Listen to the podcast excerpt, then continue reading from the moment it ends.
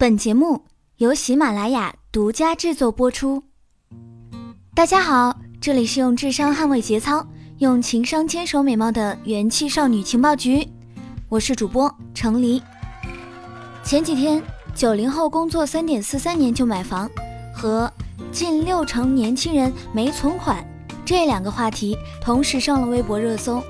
而调查显示呢，七零后平均在工作的第六点三九年后购买第一套房，八零后为五点三年，而九零后进度最快，为三点四三年。作为同样没有存款的九零后，我心里很不是滋味啊！我就想问问你们这些天天哭穷的家伙，没存款，房子是怎么来的？我瞬间就感觉自己拖了全体九零后的后腿儿。从前买不起房的时候，人们可以说。租房更划算啊！现在随着房租的暴涨，这么说似乎有点不合适了。最近微博上说的九零后三点四三年买房是怎么做到的呢？当然还是掏空上一辈的积蓄。不可否认的是，这几年年轻人想靠自己的能力买房，尤其是在一二线城市买房，已经成了一件遥不可及的事。而其他国家的年轻人买房的时间也越来越晚。也有人选择一辈子租房，但中国九零后啊，没有这份安全感。大家依然希望拥有一套属于自己的房子，至少不会被中介瞎涨租金，房子也不会突然被房东收掉。无论是北上广深还是二线城市，三十岁以下的购房者购买数量占到了成交数量的七成以上。然而，这些年轻人的购房首付甚至全款，全部来自于父母和长辈的支持。在买房的九零后中，平均下来，父母要为他们负担百分之六十一的首付，一次买房掏空四个钱包。工资四千块一个月，交完五险一金、房租水电、吃饭零食，省点花能留不到两千，三年多差不多攒了七万，再加上父母给的五十万左右，终于成功付了首付。这基本上啊，成了九零后们真实的写照。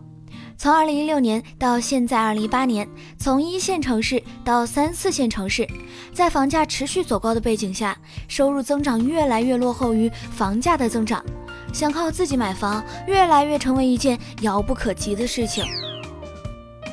那么，父母当年第一套房是怎么来的呢？鉴于上一辈人基本都是买房、结婚、生孩子一条龙服务。也就是说，他们拥有第一套房子的时间大概是在一九九零年左右。父母们都是通过哪些途径得到第一套房子？他们也会像我们现在一样这么艰难吗？第一种最幸福，那就是躺得一套房的福利分房制度。在计划经济的时期，中国一直实行的是国家建房、组织分房、单位给房的方式。一般在结婚的时候，会根据双方工龄的长短。职位的高低等等来安排分房的时间、分房的面积。虽然这个房子没有办法转卖，在转租上也有诸多限制，但是至少让很多人解决了住的问题。只是依然会有一部分人因为种种原因分不到房子。第二种是集资建房。二十世纪八十年代末至九十年代初，正好也是我国集资建房的一个小高潮。这种模式是由政府、企业。和个人三者共同承担房屋的建设费用，等房屋建成后也归职工所有，不对外出售，产权也可以归单位和职工共有。持续一段时间后，过渡为职工个人所有。虽然要花一部分钱，但是并不会造成太大的负担，而且可以解决有些人分不到房子的问题。还有第三种，就是购买商品房。一九九零年，商品房交易刚刚开始不久。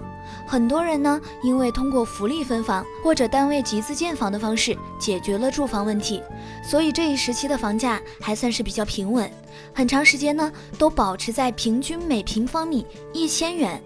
但是尽管如此，相对于全国当时的职工平均每年二千一百五十元的工资收入来说，依然是望尘莫及。